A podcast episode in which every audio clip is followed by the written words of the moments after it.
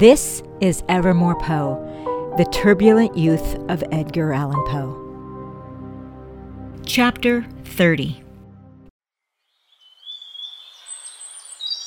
The rocks along Richmond's favorite swimming hole were packed during the summer. Half naked boys lay around on the sunny banks, practicing skimming rocks or trying to outdo one another on the rope swing. Eddie was enjoying the past few days from morning to night, knowing well that his days here were numbered. He would have to keep his promise and begin clerking at Ellis and Allan soon.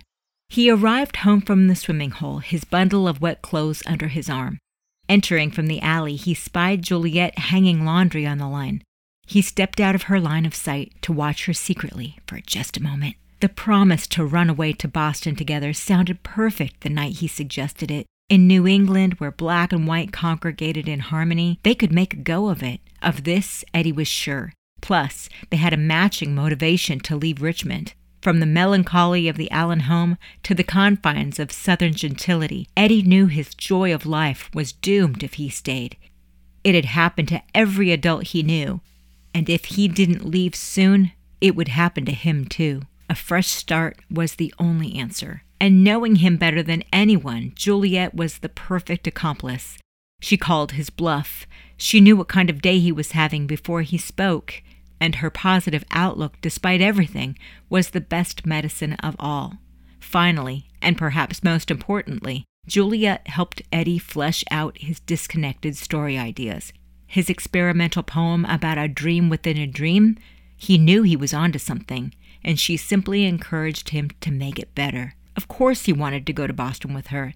He just needed more time time to begin making money at Ellis and Allan, and time to be alone with their file cabinet in order to find Juliet's papers. Time to see what Mr. Clark would say about his writing. He needed time to see Ma pull through her despondency. Time to see if Jane's affections towards him were maternal or romantic. He just needed time. Eddie knew it was selfish to stall Juliet for his own gains. At least his intentions were honorable, right? I can see you, Eddie, she sang without looking in his direction. Oh, uh, afternoon, Jules, he responded nervously before proceeding to the open air. They made small talk until Juliet dared to ask a favor. I was thinking about what you said, Eddie. I'm finally ready to dispense of my grandmother's relics in the proper way. Would you be so kind as to escort me to her grave with those atoms I've been keeping? The tone in Juliet's voice was unusual, and Eddie knew exactly what she meant. She was speaking in code, inviting him to a place beyond the pale, the burial ground for Negroes. A half wry smile crossed Eddie's face. When exactly did you have in mind? I was thinking tonight, just before midnight. But how will we get out of the house at that late hour? Oh, yes, that. Well, I'll be serving my favorite rum soaked cake this evening. Returning a half smile, she said with all of her southern charm, and it is highly suggested that you pass on the evening's dessert. Juliet winked, and Edgar smiled. He loved Juliet's artful plan. This is why they were kindred spirits. In his mind, she had redeemed her place as his other half, the perfect partner in crime. She was number one. The plan to send the family off to bed in a drunken slumber worked so well that Frances and Nancy excused themselves well before Juliet and Eddie were ready to leave. Juliet waited for him on the porch in the coolness of the night, a large basket by her side, but this was no midnight picnic. Eddie quietly appeared on the back staircase, adjusting his black jacket for the walk to the graveyard. No words were spoken, only nods to acknowledge their readiness. With quiet ease, the two slipped through the rear yard, down Tobacco Alley, and onto Main Street. It was Eddie who finally broke the silence, asking if she had everything. Yes, she said. I've been keeping 'em all together all these years, so I know it's all together. She responded, struggling under the weight of the thing. Eddie's chivalry jumped right in, grabbing the thing from her. Wow, he commented on the surprisingly heavy weight. She didn't use a lot of chicken feathers in her work now, did she? A chuckle was shared, but nothing more. Not a sound for blocks. They passed a stately brick townhouse with a beautiful front yard surrounded by a wrought iron fence. Eddie reached between the rods and grabbed a cluster of white moonflowers, luminous in the clear night. They say you should never visit a grave without leaving some token. It's disrespectful, not to mention bad luck. we got a basket full of tokens, Eddie, and the folks where we're going haven't had a lot of good luck. you have a basket full of tokens, he said, and I don't need that bad luck.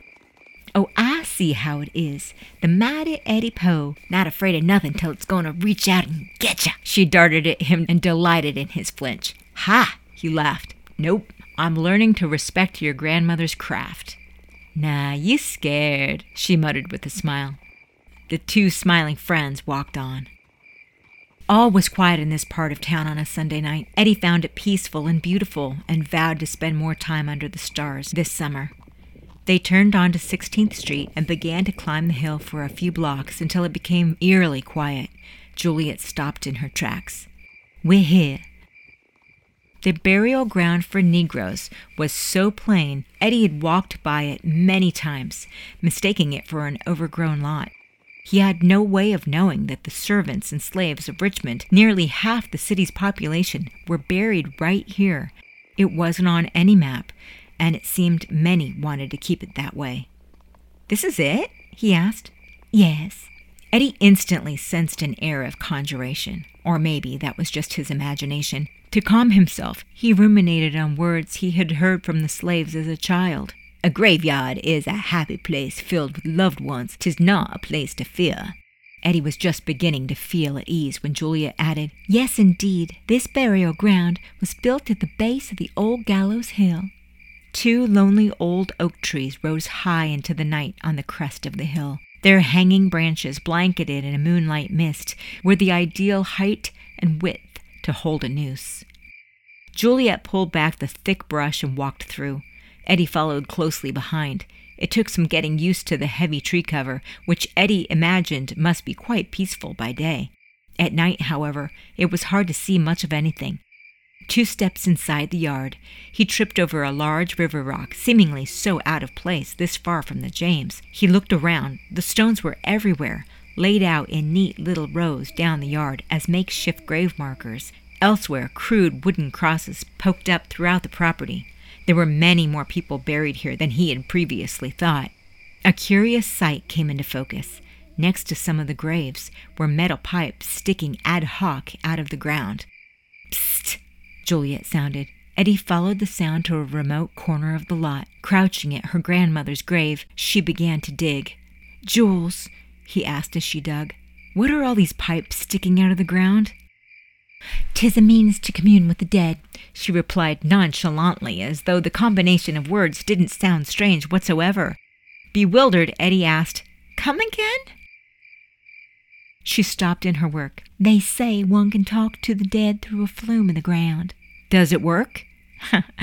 Why don't you put your ear to the pipe and find out for yourself, Eddie? Even in the dark, Eddie could tell she was smiling, teasing him once again. He stood clutching the little bundle of white flowers. Eddie had always enjoyed visiting his mother's grave at St. John's Church, with its park like setting and beautiful views, but this was not St. John's.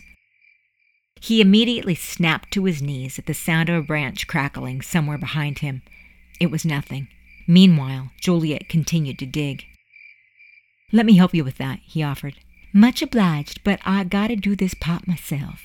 The soil was soft and pliable, and before long Juliet had dug a hole about the size of the basket. Deeper and deeper she went. With each scoop of dirt she dredged, Eddie shuddered, fearing she would plow into something or someone at any moment. Just as he was about to say something, she stopped. There, that'll do it. Now Juliet began to take the contents out of the basket. Eddie was repulsed to see that instead of burying the jars in their entirety, Juliet painstakingly opened each and every one, pouring their mysterious contents inside while whispering something under her breath. The first jar sounded like a million grains of sand being poured from a broken dial. The next, a massive glob of liquid that made a gelatinous blurb as it fell in whole. A putrid stench crossed Eddie's nostrils as the third jar was poured in. He winced, but managed to remain silent. Finally, he heard the unmistakable sound of bones rattling in a bag as Juliet lifted the last remaining item from the basket. The black cat bones. He thought quickly. Jules, are you sure you want to get rid of those? Aunt Eudosia promised that they bring good luck, and believe me when I say they're not exactly easy to come by. You don't go making new ones. He sounded very respectful, but secretly, Eddie didn't want to see the black cat bones discarded. He had come to believe that they were far too valuable to destroy. And being a cat lover, he certainly wasn't going to go make his own. In fact, he knew there were a couple of things he could use the good luck on if only he had a mojo. Sensing Juliet's deliberation, he continued his protest. How about this? You can bring them back another time, and I'll come with you. no, it's now or never, she decided and tossed the bag into the hole quickly.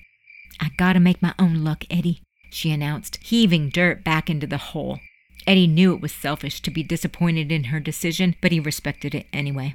Juliet began to say words that sounded like a prayer, and Eddie took a space back to give her some room. Then Juliet rose to her feet, brushed off her skirt, and pulled her shawl tight. Thank you kindly, Eddie, she said, looking around the graveyard. Best we be getting out of here. If you're ever going to run into a Bokor, tis the place you're going to find 'em. As Juliet walked away, Eddie approached Letty's humble plot. Kneeling down, he placed the ghost white cluster of blossoms on the fresh mound. The black cat bones were right beneath his fingertips. He wanted nothing more than to snatch them up in the dark and put them in his pocket before Juliet ever noticed a thing. But he fought the urge out of respect and love for Juliet, now halfway across the burial yard. Gaslights in this part of town were not as plentiful as they were in the so called nicer neighborhoods, giving Gallows Hill a desolate feel. A half block away, they could hear the nightlife of Shockoe Bottom, laughter and music, a glass shattered on cobblestones. Do you feel better? he asked as they walked home. Juliet smiled as they continued on their way. As a matter of fact, I do.